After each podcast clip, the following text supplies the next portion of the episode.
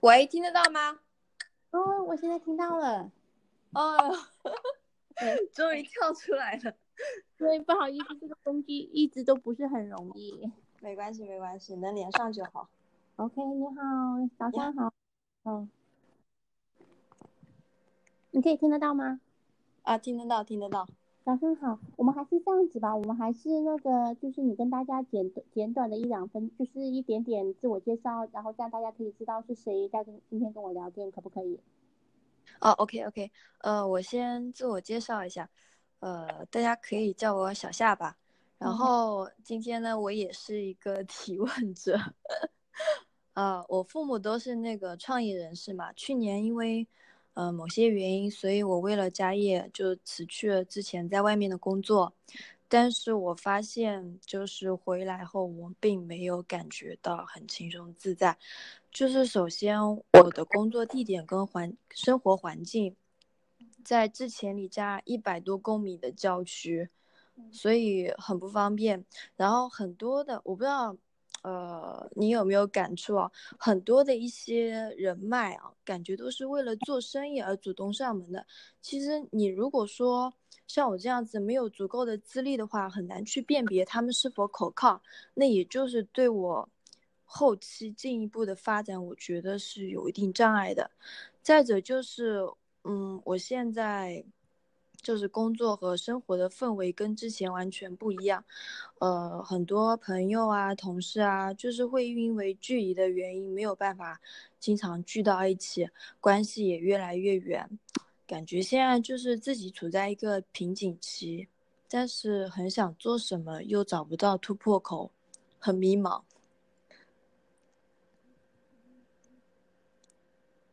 OK，我说完了。在国内上完大学对不对？呃，能说响一点吗？好像不太听清楚。嗯，哎，可能声音稍微小一点。你现在可以听得到吗？呃，现在可以，可以。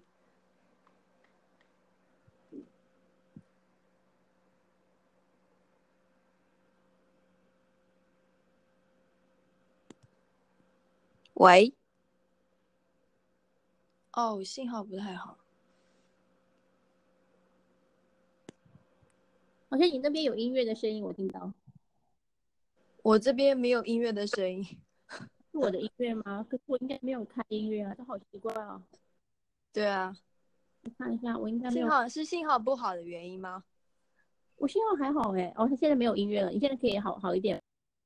对，我现在也听得清楚你的声音了。OK，呃，我说你的情况是不是说，呃，你在国国内上完大学，然后在外面有工作一段时间？然后现在有回家里帮忙家里的事情是这样吗？对对对。然然后你你你现在是在中国哪里？呃，我现在在中国杭州。OK，嗯，其实这个问题我觉得，其实我自己也会碰到有这种问题，就是说，其实一个人，因为我其实工作也就差不多有十年，其实也不短了，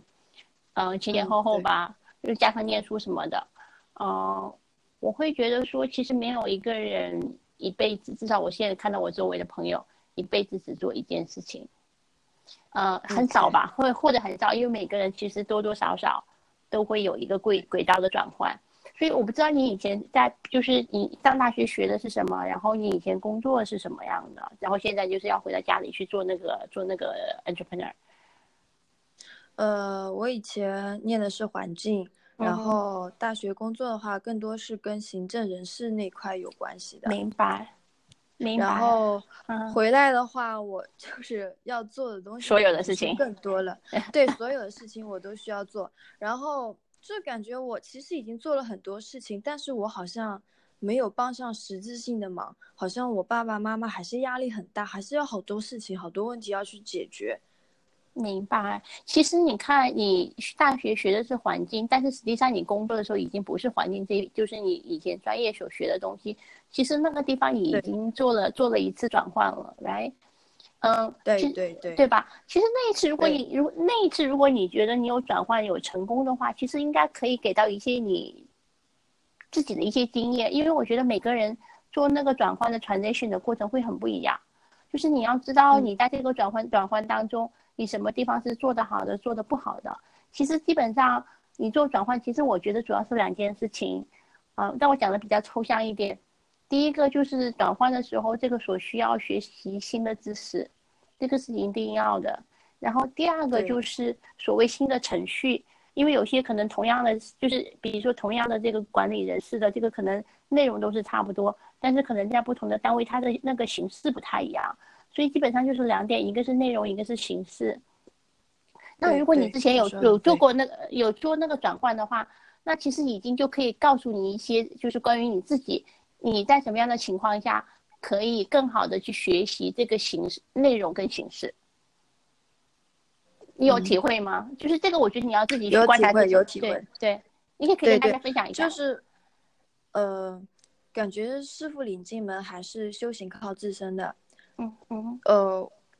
感觉还是自己要去找方法，然后去面对现在这种情况。但是我现在很盲目的是，就是怎么去找这些方法？因为以前的话，大公司里面它有很好的一套流程，很好的就是管理系统，那你可以借鉴的去学习一下。但是到了现在，就是可能我们家没有，并没有这么好的条件，就是我要自己去把这些思路理顺来，这是一个很关键的突破口。明白，我觉得听上去其实跟我前段呃前一年多的时间我自己经历的过程，我觉得蛮像的。我觉得我可以跟你讲一下参考，因为我工作呢，还有我学习，基本上都是学商业，还有我工作都是做那个金融跟投资的。啊，然后呢，因为我现在开始自己做一些就是这些跟创意有关的事情，也可以说是一个创意的生意，但是它还是一个生意，但它是涉及到创意上面的东西了。所以这个其实也是类似的一个，就是一个 transition。那这个 transition，我觉得内容的学习的话，嗯，我觉得两点吧。内容的一个学习，一个是你自己去看书，我觉得还蛮重要的。然后第二个就是，我觉得你要找到相关的人，可以跟给你一个很好的一个指点迷津的一个东西。因为我觉得不同的行业可能学习也不太一样。因为像创意这种行业的话。很多时候，他可能有一点天生或者是 common sense 在里面，就是就是常识性的东西。因为有时候你就说你跟设计师沟通说，OK，这个粉色好不好，或者那个粉色好不好，或者这个是这个粉色是不是适合这个人群，嗯，就是这个可能有一点感觉上的东西，这一点可能很难去教。就好像说，你说一个中国的一个品牌可能做的这个 logo 看上去就是你就觉得很 low。这个就是很难，这个就是很难教的一件事情。呃，对，就是判断的，对吧？这个就很难教。看个人的，对，对，是看个人的。嗯，这种我觉得这个部分呢就很难教。这个部分呢，只能说就是这种非常根据你个人有关的这种比较主观判断性的东西，这个只能说你能做到你的范围内适合你的东西，这个很难教。但是我觉得就是关于这个行业的一些知识呢，这个你可以去学。有一些书可以学，然后那你可以去实地见一些老师，也可以去学，嗯，因为我现在转来做这个创意的行业，比如说怎么去拍这个广告或者 video 这些事情，我确实也是不太懂的，所以呢，我就只能问朋友，就是在这个行业很久的人，那我会告诉他说，OK，我大概想要这个东西出来是怎样，那他会告诉我说，OK，如果你要做到这个效果，那你其中应该怎么去分解这个镜头，然后每一个画面应该。所以其实我觉得借助别人的力量还蛮重要的，因为很多时候这种就是这么大的我的这么大的一个转变当中，其实到最后涉及到是你思考模式的一个转变。因为以前你做财务做金融的，基本上你的想法是比较比较分析化、比较 analytical 的，就比较理性的。然后我讲事情都会是一二三，但是我就发现我我跟真正做创意的人讲讲这些事情，他们讲给我的是用画面来讲故事。他讲给我的 solution，他讲给我的办法，他不是描述一二三，他是描述画面。而且他们很多摄影师，还有这个就是，嗯，就是拍 video 的这些导演，他是用想象的，就是他看这个世界，因为他们都看镜头嘛，他看这个世界，他是用这个 frame，就是那个镜框去看世界的。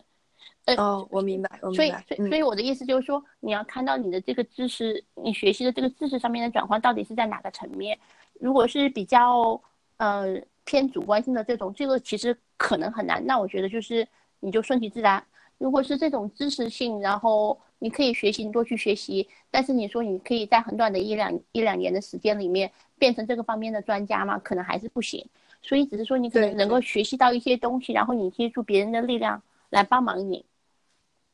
嗯，对，我我很赞同你说话说的这个观点，对对的，嗯哼，因为觉得是门外汉的话，其实你最就是最有效的途径应该是向这些专业的人去请教、嗯去学习，对，嗯，其他其他的路就是不用再走了，因为可能，嗯，有些方法你就用的不大，用用呃用的不当的话会走弯路，反而就是拖的时间会更长，就进入到这个状态的时间会更长。对的，然后我这里我我觉得嗯有一个小小的一个提醒，就是我曾经我同学讲过一句很好的话，他说如果任何问题 Google 可以回答你的，那你就不要去麻烦别人了。所以我觉得这也、这也是我觉得你学习很重要的一点，就是当你跟别人的那个 interaction，就是交往过程当中，如果你问的问题让别人觉得，哎，你是个很聪明的人，你有学习过，那我觉得其实这嗯样子会让别人更容易帮到你。对对的，就是提问的前提就是说你还是要自己有思嗯考过这个问题，对的这个很重要。对的，有要有自己的想法，这样子的话，别人才呃可以跟你沟通，然后可以或或者说可以更好的帮助你，应该是这个意思。对的，然后这里我其实还有一个个人的体会，我可以跟你分享，也是我最近发生的事情，就是当你去找外面这些所谓的专家的时候，可能你也要多看看，因为有些人我觉得，嗯，因为毕竟我觉得我其实是很多时候我是一个很直白或者一个很诚实的人，我知道多少我就是多少，所以有些人会就是你也知道外面，就是你刚刚也提到这个这个这个这个困扰，就是说外面这些人你到底的他你能够相信他的程度在多少？其实这确实是个问题对。然后我就发现说，嗯，你可能很多事情你一定要有你比较信得过的朋友，或者你多问几个人，因为很多事情可能 A，如果你付费给 A，然后 A A 告诉你说这件事情做到这里就是对了，这里什么都是好的，但实际上可能不是这样，因为这件事情就发，因为我觉得我觉得人一定会犯错误嘛，所以我就发生这种事情就发生在我身上，就是说 A 告诉我这件事情 OK 到这里就好了，到这里就是 OK 的。但实际上，我把这个东西拿给很有经验的 B 一看、b 就说：“哦，这里其实有很多什么什么什么样的问题。”所以对对。对，你明白吗？其实我觉得是很常见的事情，但是就说你一定要有好几个所谓的参考点，然后你这个时候才能够帮助像我们这种刚刚进入行业或者你要去学习的人有一个很好的一个一个一个判断。对对，我这句话我能理解，嗯，因为呃，我可以跟就是大家讲一下，因为最近我们的一个合作方嗯哼出了一点问题，之嗯前就是没有按我们的要求，就是嗯哼提给我们提供一些货品，嗯然后他可能在里面偷工减料了吧，嗯所以导致我们造成了一个蛮严重的损失的。嗯哼可能这个这个这个东西，我们去问他，他说可能添不添加都无所谓，但是我们就是呃请教了另外的一些人，他说这个东西是必须要的，如果没有这样东西，那么你后面会得得得造成一系列的影响，对然后确实我们这次损失还很很很大的。所对的，以我觉得你说的话很对，就是你不能盲目的去听信一个人的话，也要自己就是多问几个人呢。有些比较，可能有些人也遇到过这种情况，对也会给你一些很好的建议。对，但是反正我就觉得怎么说呢？因为在我自己开始做事情之前，我一个特别好的朋友，他以前是在那个普林斯顿念数学的，但是他现在在嗯干什么呢？他现在在做那个在美国做房地产开发商，然后他就跟我说，他说你不用担心，他说当你刚刚开始的时候，他说你可能会犯五百块钱美金的错误，他说那个时候你就觉得天塌下来了，但他但但是他说但是之后呢，你就会犯五百万美金的错误。他就说你真是你就是以同样的，就是说你任何就是你到任何的阶段，其实你都会犯错误，问题都是对对对，对其实这这个是就是每个阶段都会发生，就是很常见一定的事情。但是他就跟我说，他说其实你最重要的事情就是你怎么从错误当中去学习，然后不再犯错误，然后去就是在流程上面去把关这件事情。他说嗯你有、可能他也是安慰我吧，他就说反正你就是从。开始呢，你都是犯的是，你应该明白，你一开始是犯的是很小的错误。如果你能够把很小的错误都解决的很好的话，会为你后面节省很多钱。呃，也是有一定道理，因为以后到了后期的话，可能。呃，要面对的事情是更多了。对如果说就是会不停的犯错误的话，对后面的影响也是会很大的。对的，而且呢，另外其实讲到这里，我们刚刚就讲到专家这件事情，嗯，我觉得他也他也给我一个，就是也是同样的这个同学，他也给我一个很好的一个一个建议，或者说我自己可能也比较认同，但我不知道你是怎么看。其实，在一个行业就是当你自己如果是一个非常可以去学习跟钻研的人，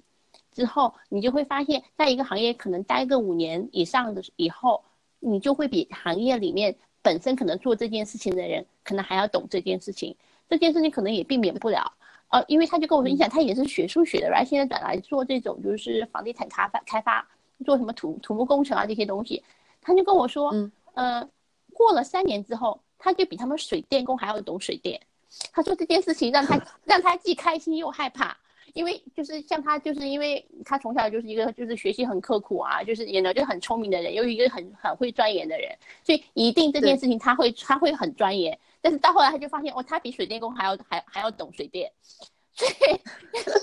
我觉得这件事情也会发生。所以我自己也会觉得，哦，这件事情可能我一开始做这个业务，可能我没有那么熟悉，可是三五年之后这件事情就有可能会发生。但是我觉得可能也要接受，这这也是他跟我讲，他就是说，嗯，其实社会上面大部分出来做事情的人，你不能期望他可能跟你一样，这些人他可能他的平均水平就是社会的平均水平。而且他们每个人工作的这种就是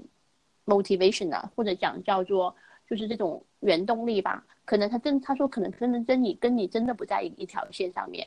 呃，所以你就是接受接受呢，然后你看你用什么样的管理的办法，能够尽量的让这些人达到你的要求，呃，反正就是挺搞笑的。你讲一个一个在普林斯顿学数学的，就是懂水电比水电工还要懂水电，这这那可是这就是现实。呃，这让我就想到了我之前那个一位呃那个上司跟我讲的一句话，就是说你能做好这件事情，同样的，你下面就是无论什么事情，你都有能力去做好。对的，可能也是有一定关系的，因为你就钻特别的去钻了这一行，只要你方法跟方向找对了，你你嗯，应该说问题都是不是很大的，因为大家都都是一样的努力嘛，对吧？对的，我觉得就。就是只要对我自己来讲，我觉得，嗯，造火箭这件事情我肯定是不行的，但是其他的一般的这种事情，就是平均智商可以去完成的事情，我相信我应该是可以去完成的。呃，对，就是我是一个动手能力就是特别弱的人，但是呃，你让我就是呃电脑上的一些工作问题我没有问题，但是你让我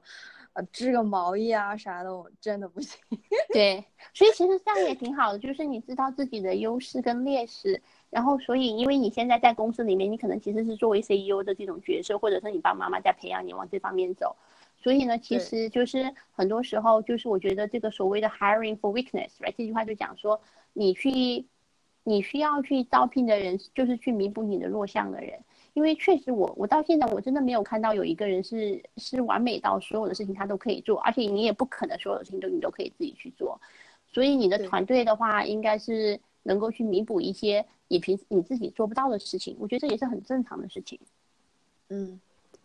对，应该是人尽其用这个这个字的意思。对的，对的。不过我觉得我听上去好像感觉你一开始讲的那个，我觉得你是不是感觉有很多的压力要接受家里的事情？嗯，对，有很多压力，就是。嗯，之前跟你说的那些，嗯，其实就是找不到自己的位置所在，就这个很重要。因为有的时候我会否定自己，我回来到底这个这个决定是对的还是错的？嗯哼。然后我跟我朋友分享的话，哎，他们肯定说。你现在是很轻松啦，不用就是朝九晚五的上班或怎么样，然后因为他们还是就在那边继续过他们的就是这样子的工作工作模式和生活，那他们也有空闲的时间，也呃就是做完工作，因为他们感觉打工其实从某种意义上来说还是轻松的，因为你只要就是把自己的工作职责完成之后，呃。就可以了。但是如果说你要当一，嗯，把自己就是现在做的事情当一个事业来做的话，你前前后后需要思考的很多。对，没错。我觉得，我觉得其实你讲的这个就是，我觉得是很多。其实从某种意义上来讲，大家可能也会觉得你是个二代。其实我这周围身边这样的朋友不少，不管不不管是在美国还是中国，我觉得能够体会到一点，就是说实际上，嗯。就是一般的人，如果在外面为为别人工作的时候，其实你就是一份工作。当你变成你是一个公一个企业的拥有者的时候，其实你身上有很多的责任。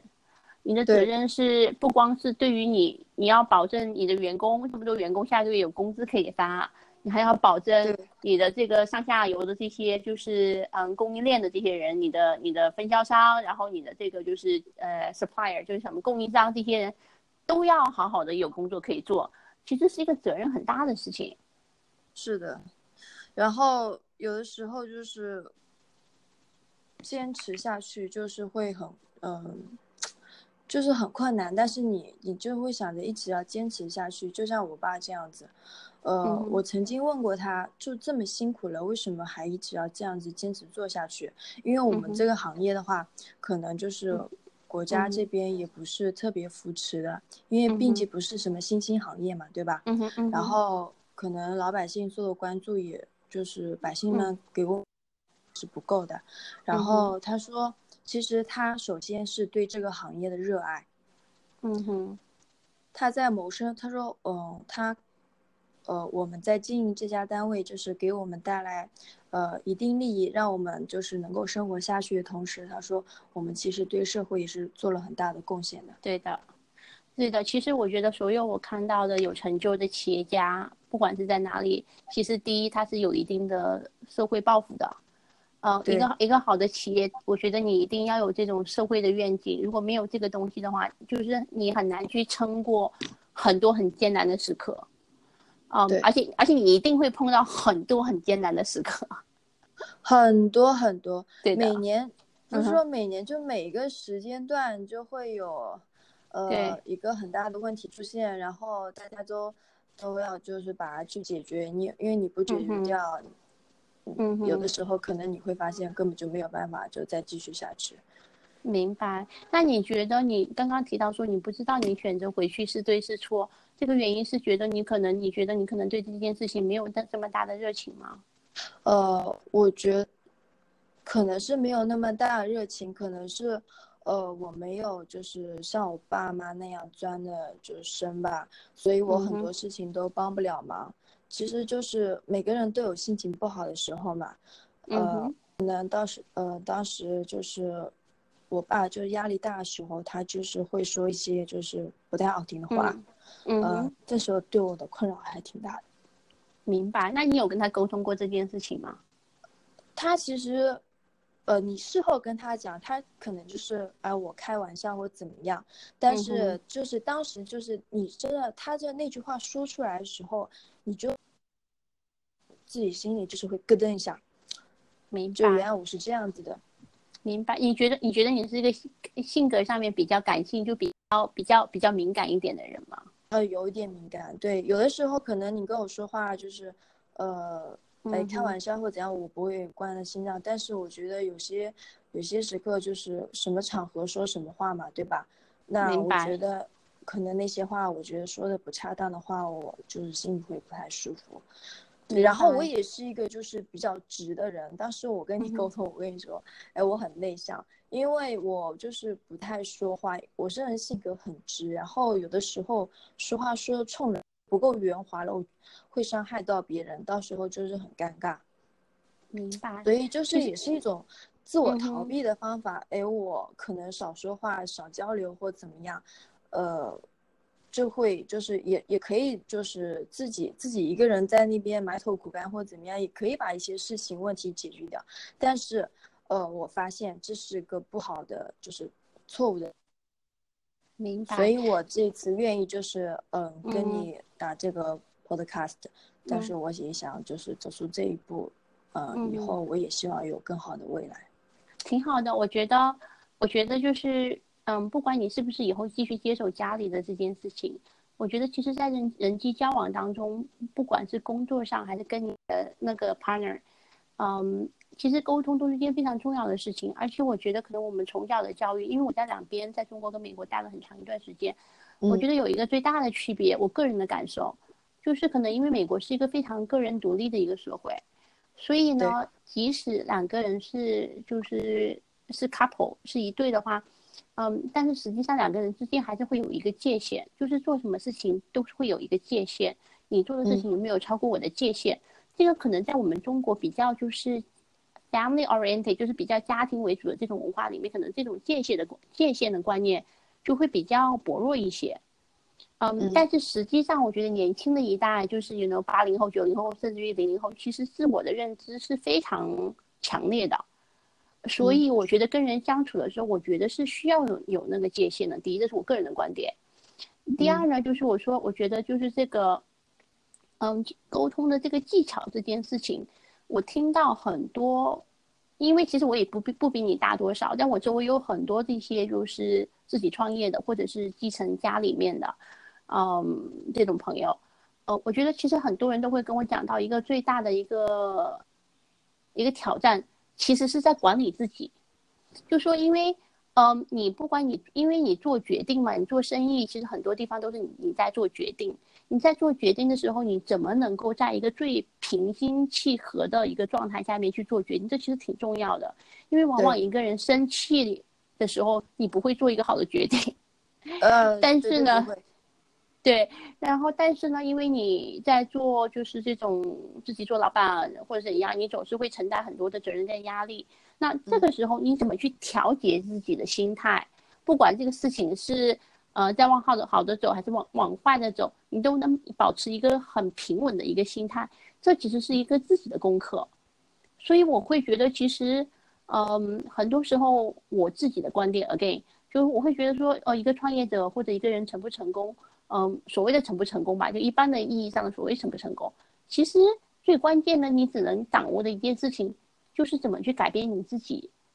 因为你只能是掌掌握怎么去改变你自己，更好的去，嗯，创造一个让你自己更好去发展自己的一个环境，你才可以去做到一个更好的结果，对吧？所以我觉得这个就是，嗯，这个 communication skill 叫什么沟通能力，是其中一个非常重要的一个点。所以我觉得你今天打这个电话。我个人觉得，可能也是你下了很大的决心，也是很好的一步。那你问我说，其实我自己也有一个很大的转变，就是从我自己之前，呃，做投资，然后到现在自己自己做事情，就是说我会觉得说，嗯，可能我变得更更平静。有很多事情，我现在就是身边每天也会发生这种，就是觉得可能会让我抓狂的事情，但是我发现好像我应对的态度，嗯，我不激烈。我觉得一旦很激烈的话，其实反而会对事情造成很不好的影响。第二就是，我觉得在那个跟人交通交流的时候，我觉得你你是 be a nice person，就是你会，嗯，你可以很温柔、很和颜悦色，但是在同同时，你你也要知道自己的底线在哪里。你需要说不的时候，你也是需要说不的，而不是所有的时候，当人当别人。一 push 你，你就你就你就你就放弃，这也是这也是不可以的。嗯，对，还是要坚定自己的立场，就是，对，有自己的立场，然后有什么不好的事情，我觉得你可以跟你爸爸再沟通一下，因为你可以跟他讲一下。我觉得就是年轻人跟他们那，尤其在中国，基本上每五年或者最多十年就是一代嘛，很不一样的。所以你可能心理上你的这些需求，可能是他没有去意识到的。所以这个时候，包括你以后去管理别人，因为还要管理你自己，其实这种同理心挺重要的。就是说，你能够去感感同身受，嗯，然后你能够去感受到别人想要跟你给给到你的表达，同时你也去，你也要就是准确的去去表达你自己的需求。嗯，我觉得就是准确表达自己的需求也是一个很重要的一点，尤其在可能很更多的时候，这个是在跟你的 partner。因为跟你的伴侣在一起的时候，就准确表达自己的需求，这个非常的重要。OK OK，对了，就是我爸也经常跟我讲，就是你要正确的对待自己，要正确的对待别人。但是他有时候情绪一激动，你可以想象，反正就事情就不一样了。对，明白。所以这个时候我就觉得说，哦，你那你因为你跟他，你肯定很了解他了嘛，所以这个时候你可能也多理解一下他。就你明白说，OK，他现在他本来就是这样一个情况下面，他一定会做这样的反应，那你就接受。诶，嗯，对，基本上只要不是就特别伤人的话，我其实我都可以接受。但是有时候就是说有点过了，我就觉得，嗯，那你就要跟他沟通啊，就这件事情就不行，就好像说，就好像说。嗯，跟 partner 就跟你跟你的男朋友或者是你跟跟你的先生在一起也是，我觉得这个真的很重要，就是尤其是女生，因为女生很展现出来一面就是 naturally 很自然的，尤其是亚洲女孩子，嗯，看上去是比较比较弱一些，比较平静一些，但是我希望这个时候女孩子能够去捍卫自己的权利，嗯，就是别人就是如果如果这个如果这个位置是一个男生在做，他应该得到什么样的一个一个 treatment，就是一个一个一个对待，那你你也应该去要求这样的一个权利。嗯，对，这是我跟我先生就是我们目前相处过程中，这一点我还是我觉得我是做得到的，已经是在做的这一点，那很好啦。对，已经是在做一点，因为上次好像我们有意见不合或怎么样，我也就是把这些事就拿出来单独跟他讲了，然后他还问我，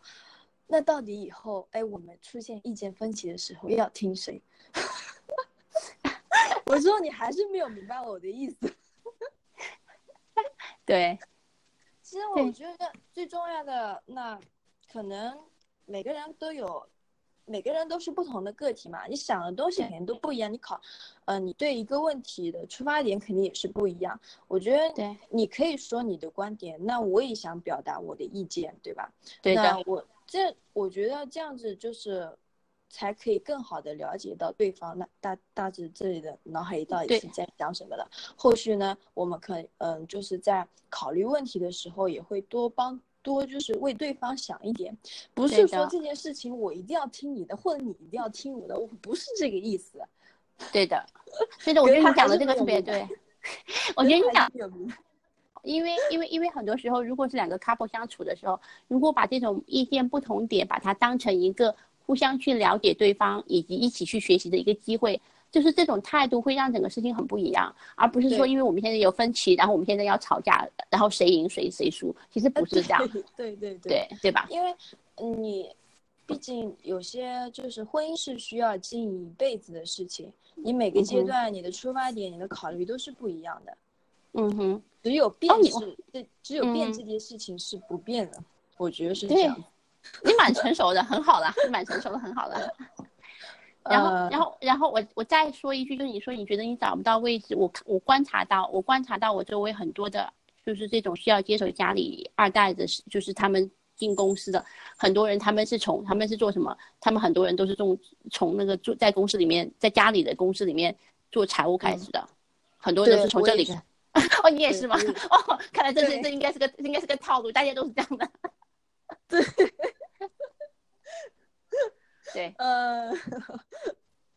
对，因为那是个蛮重要的一个部分嘛，所以很多人都是从家里，就是从这个在财务部，然后做 CFO，然后最后再去 take over 那个家里爸爸的 CEO 的 position，大部分人都是。对对对，